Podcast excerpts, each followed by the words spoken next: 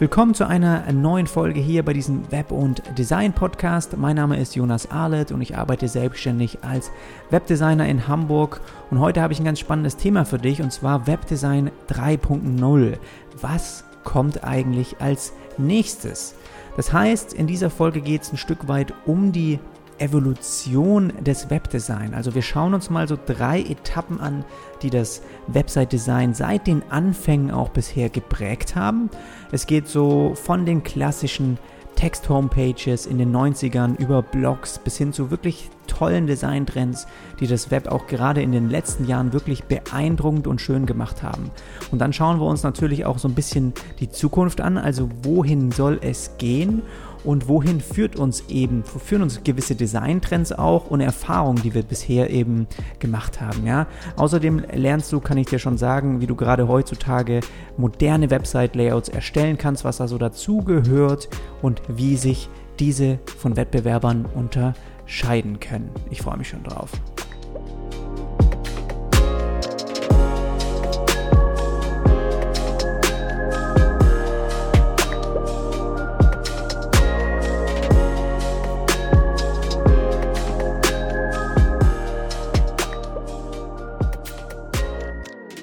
Der Folge heute möchte ich so ein bisschen auch mich anhand eines Artikels entlanghangeln, weil ich habe äh, einen gefunden, der genau dieses Thema behandelt und der hat mich auch so ein bisschen inspiriert, das mal als Podcast festzuhalten. Der ist auf Englisch, den hat geschrieben Oleg Dudko weiß nicht, ob ich das jetzt richtig ausgesprochen habe, aber das Thema ist auch Webdesign 3.0, when your web design really matters. Und der geht so ein bisschen unterteilt in drei Kapiteln, Chapter 1, 2, 3. Also erstmal geht es auch so das, was ich euch heute behandeln will, ja, wie hat sich, wie wandelt sich eigentlich das Web überhaupt, gerade aus der Designperspektive und dass man einfach so ein bisschen auch lernt, was es eigentlich heißt, jetzt gerade im Webdesign 3.0, wo wir uns jetzt ab 2019 eigentlich so befinden, wo uns das hinführt und was da auch so ein bisschen dazugehört, ja. Und dann finde ich es auch ganz interessant, sich erstmal anzuschauen, was uns überhaupt dahin gebracht hat. Und für ihn geht es dann auch noch ein bisschen in Kapitel 2 auch um Website-Konfiguratoren, irgendwie so ein bisschen, wie diese äh, wie, wie leicht es eigentlich auch geworden ist, dann letztendlich Webseiten zu erstellen. Da wirft er nochmal so einen Blick drauf und äh, dann geht es nochmal in Kapitel 3 eben darum, wie du moderne Webseiten auch schnell und leicht einfach heutzutage erstellen kannst. Das äh, bin ich mir noch nicht ganz sicher, ob ich das hier auch noch mit behandle. Ich finde es erstmal ganz interessant, einfach diese Evolution mal sich ein bisschen nochmal vor Augen zu behalten, zu halten und zu gucken, wo geht es eigentlich hin. Und den Artikel, den er geschrieben hat auf äh, Medium, den verlinke ich dir in den Show Notes, falls du, falls du den ganz mal durchlesen möchtest, dann ähm, kannst du das gerne machen. Fangen wir also an, das Thema Webdesign, wie es auch sich momentan verändert. Und es verändert sich wirklich sehr, sehr schnell, kann man sagen. Ja? Und um das zu verstehen, auch wo, wohin es sich überhaupt verändert, muss man natürlich erstmal schauen, woher es gekommen ist. Ja, von der ersten Seite zu den Trends über Blogs, über Webseiten bis heutzutage, wo wir eben angekommen sind und was immer peu à peu zu Webdesign eigentlich dazugekommen ist. Und dann kann man so ein bisschen daraus schließen vielleicht, was in Zukunft auch noch mit obendrauf gesetzt wird. Und das ist so das, was er auch versucht in dem Artikel so ein bisschen zu vorhersagen, ja, welche Webdesign-Trends oder was auch in Zukunft vielleicht beliebt wird. Und das gibt uns vielleicht so ein bisschen einen Ansatz, auch in der Richtung mal uns ein bisschen auszutoben, ein paar Layouts in der Richtung zu gestalten und das auch bei Projekten natürlich einfließen zu lassen, damit eben unsere Kunden auch, damit wir denen helfen können, auch wirklich vor den Wettbewerbern zu stehen.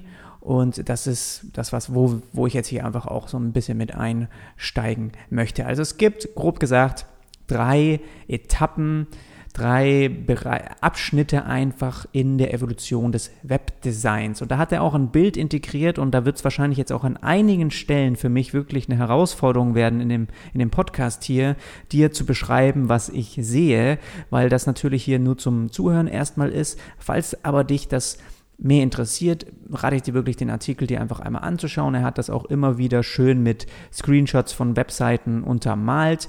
Ich glaube aber, dass ich es ganz gut schaffen kann, dass du auch gerade als Webdesigner, wenn du auch schon ein Weilchen mit dabei bist, weißt du auch so ungefähr, ja, welche Dinge ich dann meine, was ich so ein bisschen beschreibe und kannst dir das vorstellen. Aber wie gesagt, guck da gerne auch die Bilder, die er integriert hat, dir dann nochmal an. So, die erste Website, die erste Website-Art, kann man sagen, so 1992, also es ist jetzt äh, quasi Evolution ähm, Webdesign 1.0, ja, in den 90er Jahren, 1992, kann man jetzt nicht wirklich sagen, ob das überhaupt Webdesign war. Also es ist eher so textbasiert gewesen. Wir hatten wirklich, ja, einseitige Website, 100% Breite, Text war zu sehen in schwarz, Links waren hervorgehoben durch dieses Blau, was man heute auch immer noch so öfters standardmäßig eben sieht. Und das war eigentlich das World Wide Web, wie es irgendwie angefangen hat, ja. Und das heißt, das wirkliche Webdesign 1.0, das hat dann eigentlich erst so ein bisschen so 1996 angefangen, als dann Seiten auch äh, oder dass es möglich war, auch dann mehr Farben hinzuzufügen, ja, auch Bilder schon zu integrieren und das alles waren auch noch feste Breiten. Also wir hatten da wirklich jetzt kein responsive Design oder sowas, sondern einfach nur untereinander aufgelistet. Aber es wurde schon ein bisschen farbiger und das heißt, Design hat ein bisschen mehr eine Rolle gespielt, ja, was für Grafiken man vielleicht auch hier und da mal zeigt. Und dann ging es von 96 bis 2000. 2000 hat es dann angefangen auch, dass man eben Webseiten mit Tabellen gestaltet hat. Das war auch so ein bisschen das, wo wo ich auch ganz früh mit eingestiegen bin. Ja, also natürlich nicht 2000, sondern ein bisschen später, irgendwie 2006, 2005. Ja, aber da habe ich auch am Anfang erstmal mit einer Tabelle eigentlich eine Website auf gebaut. Und da kannst du dich vielleicht auch noch dran erinnern. Aber das hat natürlich ermöglicht, so ein bisschen in ein Layout auch reinzugehen. Das ist, war auch äh, lustigerweise, wie heutzutage wird ja auch, werden Grid-Layouts gerade im Web auch wieder ähm, populär. Ja, Flexbox, jetzt kommt CSS Grid mit dazu. Und wir hatten das schon so ein bisschen mit den Tabellen. Natürlich lange nicht so flexibel, wie es dann heute der Fall ist. Aber man konnte gut positionieren in, in bestimmten Bereich. Wie gesagt, alles hatte noch feste Breiten, feste Tabellengrößen und äh, das war überhaupt nicht natürlich mobile irgendwie freundlich, ja. Das war aber zu der Zeit auch überhaupt noch nicht nötig. Wir haben einfach immer noch alles sehr klein dargestellt. Die Typo, das war alles auf vielen Webseiten sehr, sehr ähnlich. Und ähm, ja, viele Leute haben auch ihr eigenes Content-Management-System dann auch erstellt in der Zeit, ja. Und damals gab es dann auch noch nicht wirklich sage ich mal, vieles frei zur Verfügung, Open Source. Also es gab einfach äh, Website, äh, jemand, der eine Website erstellt hat, der hat meistens einfach nur ein HTML-File irgendwie wo hochgeladen auf den Server. Und wenn man eben was ändern möchte, dann hat man eben das in der HTML-Struktur gemacht. Also es war nicht so wie heute, dass man da irgendwie ein schönes Interface hat, wo man sich ein paar Artikel aktualisiert. Aber das war eben eine Methode, die auf jeden Fall funktioniert hat und der ein oder andere macht es vielleicht auch heute noch so. Und dann kommen wir so ab 2008, hat er hier mal so festgelegt, kommen wir zu dem Webdesign 2.0. Und das hat es ein bisschen auch vereinfacht, überhaupt Webseiten zügig auch zu entwickeln und aufzubauen. Also gerade Bootstrap zum Beispiel wurde sehr beliebt. Also das hat natürlich auch gerade ähm, den, den, den Prozess sehr vereinfacht ne? und auch leichter gemacht, eben Bootstrap einfach mit zu integrieren. Dann wurde Mobile Devices auch direkt unterstützt und dann hat es auch angefangen, dass man so ein bisschen in Grids gelayoutet hat. Standardmäßig war Bootstrap immer schon ähm, ja, 100% Breite, also die volle Breite genutzt von deinem Browserfenster, von deinem ähm, Desktop-Device und auch von den Mobile-Devices. Und das hat natürlich auch dann für die Entwickler sehr viel Zeit ähm, gespart, indem dann der Code auch automatisch für Desktop, Laptop, Tablets und Phones einfach schon äh, automatisch sich angepasst hat. Kann man sich drüber schreiten, ob das eben dann, es war alles noch sehr grid-lastig, ne? Es hat immer so, war sehr boxig, es war nicht so frei, wie es vielleicht heute der Fall ist, aber es hat funktioniert, es hat sich umgebrochen und das war damals so 2008 bis, sagen wir mal, 2015, 2016, 17 war das so ein bisschen das Webdesign 2.0. Also gerade WordPress hatte auch angefangen, dass man dass da sehr viele Blogs gestartet sind. Also man könnte auch sagen, dass es wie so ein Blog-Design äh, Ära so ein bisschen gab. Ne? Wir haben viele Themes gehabt, die auch von, von WordPress, von Joomla, von Drupal, die waren alle so ein bisschen sehr populär, auch gerade was Content-Management-Systeme angeht. Das hat man dann so mit angebunden. Und die haben dann auch vieles von diesem selbstgeschriebenen System, die es halt davor im Webdesign 1.0 gab, haben sie quasi überschrieben. Und ja, hat, man hatte dann wirklich keine, kein, keine Limits mehr. Man konnte die natürlich erweitern. Und ich würde mal sagen, auch dank, äh, dank von WordPress und Joomla hatten wir eben äh, damals auch die Möglichkeit, dass jeder einfach so einen Blog, äh, eine Website einfach erstellen konnte. Und er schreibt hier, dass heute mehr als 20 Prozent der Seiten immer noch diese Systeme im Web benutzen. Also WordPress, Joomla und auch Drupal. Das waren so die, die im Webdesign 2.0 ab 2018 wirklich die beliebtesten waren. Und die unterstützen natürlich auch Themes und Templates und dann gab es auch so eine Template-Generatoren, ja, Template-Theme-Builder oder sowas. Das gab auch viele, die man irgendwie, die fertig einfach waren zum Kaufen, gibt es ja auch heute noch. Das heißt, du hast ja einfach eine Website äh, günstig irgendwo kaufen können und deinen eigenen Inhalt reingehackt. Aber gerade weil es dann so viele genutzt haben und auch gerade Bootstrap eben fast überall integriert wurde, hat sich eine neue wichtige Frage so ein bisschen herauskristallisiert, die auch so die Runde gemacht hat bei vielen Webdesignern. Und zwar ist Webdesign dead? Also ist eigentlich Webdesign, das Design dahinter, ist das eigentlich tot sozusagen? Gibt es das überhaupt noch lange? Und diese Frage haben sich dann wirklich auch einige im, in Artikeln gestellt. Also immer wieder ging es um das gleiche Thema, gerade auch auf Medium, auf Mashable, auf Smashing Magazine, auf Quora, auf Reddit. Seit 2015 fragen Webdesigner oder Designer allgemein ja die gleiche Frage. Und das siehst du auch ein bisschen in dem Bild, das er integriert hat, ist Webdesign dead. Wie oft das auch gegoogelt wird. 574 Millionen Ergebnisse. Und das kann man sich auch dann mal so ein bisschen genauer anschauen, was, was letztendlich die Leute dann dahinter schreiben. Es geht wirklich auch mehr um das Design dahinter, weil was ist passiert? Bootstrap hat sozusagen seinen Höchstpunkt an Beliebtheit auch in 2015 bis 2016 erreicht. Und das sieht man auch in dem Chart, den er integriert hat, ganz gut, dass die Kurve wirklich von da an, wo 2011, 12 ging das sozusagen hoch, ja, und ab 2015, 2016 ging es dann wirklich nicht steil, aber langsam immer weiter wieder runter. Und das Hauptproblem, sage sag ich mal, von Bootstrap war eben, dass es Webdesign sehr gleich aussehend gemacht hat. Ja? Es war einfach zu integrieren und das war auch gut, glaube ich, für die Zeit. Aber das hast du auch äh, damals das Gefühl gehabt, dann egal auf welche Website du gegangen bist, alle versuchen irgendwie in so einem 3, 4 Column Grid reinzupassen und du hast immer oben so diese Bühne gehabt oder hast einen Button drauf gehabt, du hast einen Titel drauf gehabt. Es, das, es waren also verschiedene Sektionen, die ziemlich offensichtlich klar verdeutlicht haben, wie sie umbrechen würden, wenn es auf dem Tablet ist. Es war einfach nicht wirklich individuell. Und das ist das, was, glaube ich, auch primär sich zu heute auch wirklich verändert hat, dass man merkt, dass immer mehr auch Leute, Kunden auch Wert drauf legen, wirklich da individuell ein eigenes auf sie angepasstes Layout zu haben, das nicht bei den Wettbewerbern auch genauso aussieht. Und das kannst du auch ganz gut erkennen. Wahrscheinlich hast du es auch gerade so ein bisschen im Kopf, welche ja, Templates von Bootstrap ich da auch so ein bisschen mein. Und man könnte sagen, dass die, diese 50 Dollar Themes und Templates ja sozusagen fast wirklich die Nachfrage von einem Webdesigner und auch von der Arbeit von uns als Webdesignern so ein bisschen äh, umgeworfen haben, ja. Also ein wirklich custom-made Webdesign, das hat viel mehr gekostet, weil es natürlich auch erstmal Erfahrung, Wissen und Skills auch benötigt hat von einer Person, ja, mit einem Expertenwissen. Und nebenbei hat es natürlich auch noch einen Entwickler benötigt, der HTML und CSS irgendwie programmiert hat.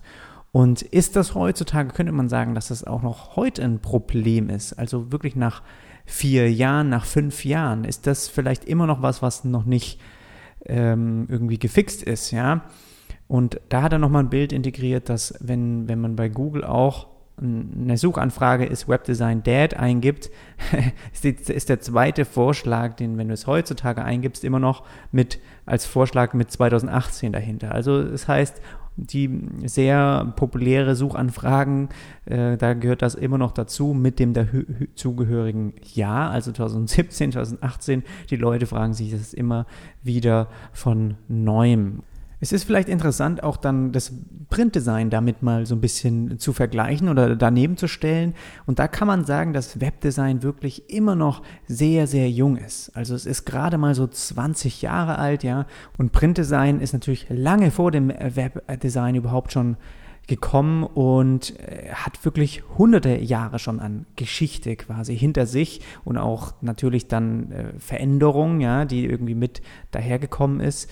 Und trotzdem kann man sagen, dass eben Printdesign-Werkzeuge schon immer eben auch erlaubt haben, Elemente frei zu positionieren.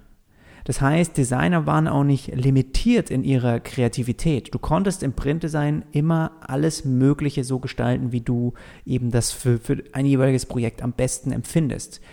Und das heißt, auch die, die es dann veröffentlicht haben, konnten sich alles Mögliche aus denken, ja. Und die mussten nicht darüber nachdenken, okay, wie ist das mit HTML und CSS oder Mobile Devices? Wir müssen da überall reinpassen und ist das überhaupt so umsetzbar? Im Printdesign gab es sozusagen einfach schon so eine Formel, ja, also freies Positionieren plus Kreativität ist eben modernes Printdesign. Und trotzdem konnte man beobachten, dass auch wenn Publisher, also auch Plattformen, die, sage ich mal, von dem Magazin ins Web übertragen wurden, dass diese Kreativität ein Stück weit am Anfang erstmal ein bisschen verloren gegangen ist. Ja, man hat natürlich geguckt, dass überhaupt die Inhalte irgendwie online gehen, aber es, es war nicht mehr so frei gestaltet, wie man das vielleicht in dem Magazin oder so kannte. Und das war auch so ein bisschen die Herausforderung, die dann letztendlich das Web 3.0 eingeleitet hat. Ja, also wirklich mit den auch Printdesignern zu zeigen und auch denen zu helfen, zu sagen, hey, eigentlich ist im Web nichts mehr irgendwie unmöglich. Du kannst sehr, sehr extrem viel gestalten und das danach umsetzen.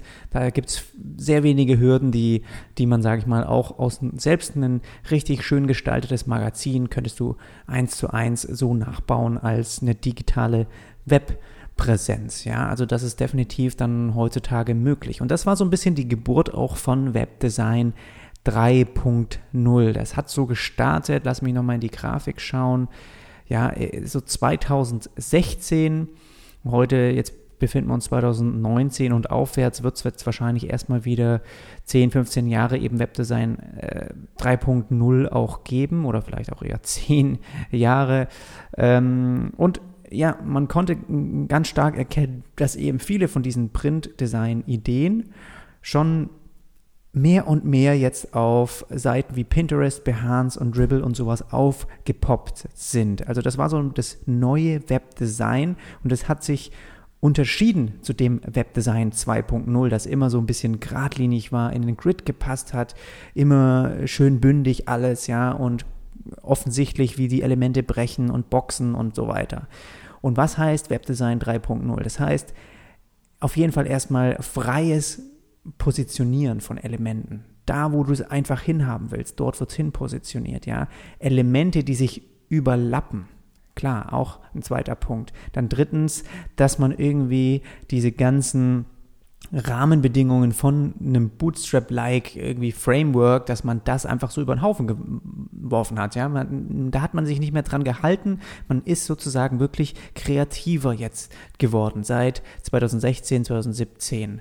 Und das war sozusagen die Geburt von Webdesign 3.0. Das heißt, es ist, es geht darum, es geht um die Freiheit, ja, von einem Designer. Und schon 2016 kam, es gibt ja jedes Jahr auch von verschiedenen Plattformen immer wieder so Webdesign-Trends. Das sind sehr beliebte auch Videos oder Artikel, was auch immer, die so ein bisschen aufzeigen, was dann nächstes Jahr vielleicht ein Trend ist. Und schon 2016 konnte man da ja ähm, Beiträge finden, die so ein bisschen das auch vorhergesagt haben, wo wir uns momentan auch viel befinden oder was immer noch viel genutzt wird. Das heißt Texte über Bildern zu platzieren, ja, auch mal ein schönes Bild zu haben und im, dann übergelappt einfach ein Text, der moderne, bold äh, äh, Typo irgendwie da drauf zeigt. Dann Bilder, die sich auch überlappen und vertikaler Text oder auch sehr, sehr cleane Layouts, auch einfach mal vielleicht ähm, Grid-Galerien, die wirklich eigentlich nicht die sehr, wie soll man sagen, von außen betrachtet eher unordentlich sind, aber trotzdem harmonisch irgendwie wirken, ja. Abstrakte irgendwie Brand-Elemente, die hin und wieder auftauchen oder auch nur in Formen irgendwie mit integriert wurden. Hier mal kurz eine Unterbrechung in eigener Sache. Und zwar wollte ich dir meinen Patreon-Zugang empfehlen. Du hast vielleicht gemerkt, dass hier in diesem Web- und Design-Podcast so immer wieder auch mal unregelmäßig ein Podcast hochgeladen wird. Auf jeden Fall Minimum einmal pro Monat. Und in den anderen Wochen beschäftige ich mich sehr viel auf der Patreon-Plattform. Das heißt, wenn du da dazu kommst, dann kriegst du einen eigenen Podcast, einen privaten Podcast RSS-Feed und hast sozusagen die Chance, meine Sonderfolgen dort zu abonnieren. Den kannst du ganz normal einbinden, auch in deine Podcast-App. Und da ist mittlerweile auch schon eine ganz äh, schöne Community entstanden, die da mit dabei ist und mich sozusagen auch bei meiner Arbeit hier ein bisschen unterstützt, damit ich einfach auch weiterhin solche Podcasts aufnehmen kann, solche Themen, die dich auch interessieren. Ich würde sagen, auf der Patreon-Plattform, die, die ich dort äh, veröffentliche, die sind natürlich so ein bisschen hinter verschlossener Tür. Man zahlt 5 Euro im Monat und wenn du dazu kommst, kriegst du sofort auch das ganze Archiv freigeschalten. Aber es geht viel mehr auch speziell um Kundenaufträge von mir. Ich zeige dir, nehme dich so ein bisschen mit hinter die Kulissen, habe da wirklich sehr, sehr wertvolle Einblicke auch, wie ich Angebote aufbaue, ja, wie ich mit Kunden arbeite, wie mein Onboarding-Prozess ist, wie ich den Designprozess anfange. Jetzt gerade habe ich erst wieder zwei Teile veröffentlicht wo es mehr darum geht, wie man eigentlich ein Website-Projekt von Anfang bis Ende handhabt, auch für einen Kunden. Dann geht es natürlich auch viel um Tools, sowas wie Webflow, was ich hier jetzt heute in dem Beitrag auch detaillierter nochmal ähm, erwähnt habe. Ja, einfach wie man damit arbeitet und warum ich es einfach so wertvoll finde. Lohnt sich, schau einfach da mal vorbei. Ich packe dir den Link in die Show Notes und jetzt wieder zurück zur Folge. Er hat ein ganz interessantes Beispiel mal gebracht, auch in dem Artikel.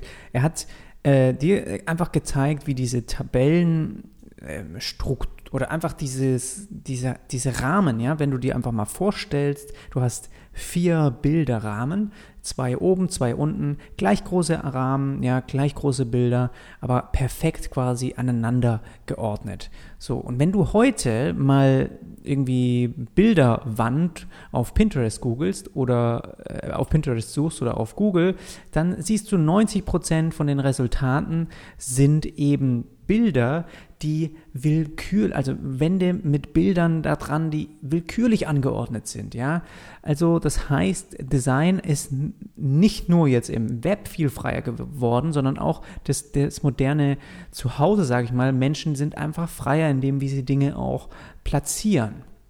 Und das hat sich also in mehreren Stellen ähm, wiedergespiegelt auch so ein bisschen, dass wir nicht mehr wie in, keine Ahnung, in den 50er Jahren vier Bilder an der Wand haben, die perfekt angeordnet, äh, zwei oben, zwei unten sind, sondern es ist heutzutage einfach ein bisschen freier alles. Und das Gleiche könnte man eben so ein bisschen auch auf dieses Webdesign 3.0 ja, übertragen. Und warum passiert das? Keiner will einfach solche langweiligen Rahmen, Tabellen, ja, wie aus der Vergangenheit an seiner Wand haben. Menschen wollen einfach ihre Freunde beeindrucken, sie wollen ein bisschen einzigartige Ideen mit reinbringen und jeder möchte eben seine Emotionen auch in seinem Design, in seinem, wie er es gestaltet, einfach auch so ein bisschen zum Ausdruck bringen.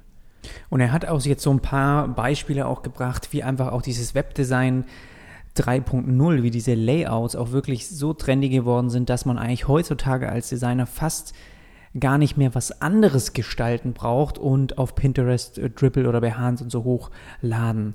Ja, das, was wirklich auch das Webdesign 2.0 im Vergleich die Kurve sehr runtergegangen ist und sich schon länger überschneidet hat und die Tendenz von dem Webdesign 3.0, auch die Nachfrage nach Webdesign wieder gestiegen ist, aber eben nach diesen gerade Trend-Layouts, die dieses Webdesign 3.0 hervorgebracht hat. Also freier zu gestalten und die ganzen Eigenschaften, die wir vorhin auch so ein bisschen durchgegangen sind, ja, dass diese Layouts auch mehr angeklickt werden und auch heutzutage jetzt keiner mehr unbedingt hingeht und so ein Bootstrap-Design für, wenn er gerade mal irgendwie als Designer mm, eine UI-Challenge macht oder irgendwie frei sich ein paar Layouts überlegt, die er dann auf seinem Dribble-Account hochlädt, dann fängst du eben auch da schon an, viel freier zu denken in dem, was du auf das Layout bringst. Wenn das aber der Fall ist, und ich bin mir sicher, du siehst auch viele von diesen Layout-Arten, von diesen Designs eben dann auf diesen Plattformen auch, und die sind schön, die sind super und Inspiration pur, aber wo findet man solche Layouts letztendlich realisiert im Web? Ja, gibt es denn von diesen Webdesign 3.0 Designs, gibt es da überhaupt schon viele, die adaptiert wurden, die wirklich umgesetzt sind? Und funktioniert es auch als richtige Website, ja? Da gibt es natürlich einige wirklich auch an Designs, wo man sagt, pff, okay, da hat er sich hier schön ausgetobt, aber wie viel hat das mit der Realität zu tun? Also bei welchem Kunden kannst du das anwenden oder wer, ja, wer, wer, wer hat das überhaupt schon mal umgesetzt? Das wäre sehr, sehr aufwendig. Und da ist halt so ein bisschen jetzt auch die Überschneidung, wie einfach kann man überhaupt so ein Layout dann letztendlich umsetzen, ja. Du hast immer noch Tools, du hast immer noch HTML, das du vielleicht selbst schreiben musst, du hast WordPress, Pages, irgendwie die Webdesign 3.0 jetzt auch nicht unbedingt von Haus aus dann unterstützen. Ja, Website, irgendwelche Website-Bilder, die Konfiguratoren, die freie Positionierung ermöglichen, so, das ist noch nicht Standard, sage ich mal. Ja, es sind noch viele, die einfach in diesem Bootstrap-Gedanken so ein bisschen dir helfen, ein Template aufzubauen oder deine Website, wenn du so ein Tool benutzt. Und klar kannst du es alles von Hand selbst coden, dann kannst du es, funktioniert es auch.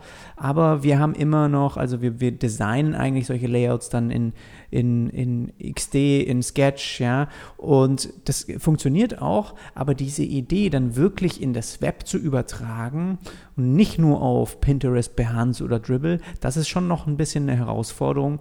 Und das würde ich sagen, ist aber auch momentan wirklich wenn du, wenn du auch mit Webflow zum Beispiel mal gearbeitet hast, ja, wenn ich dort auch mir, mir anschaue, wie ich da einfach heutzutage jetzt gerade, die haben Flexbox schon länger integriert, aber gerade auch jetzt ähm, CSS-Grids haben die wahnsinnig stark umgesetzt.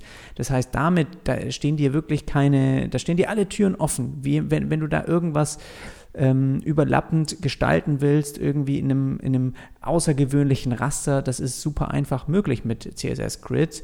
Und deswegen glaube ich, dass die Tools, die schon, sich da schon auch anpassen, ganz vorne dabei ist für mich da immer Webflow, mit dem ich eben auch sehr gerne arbeite.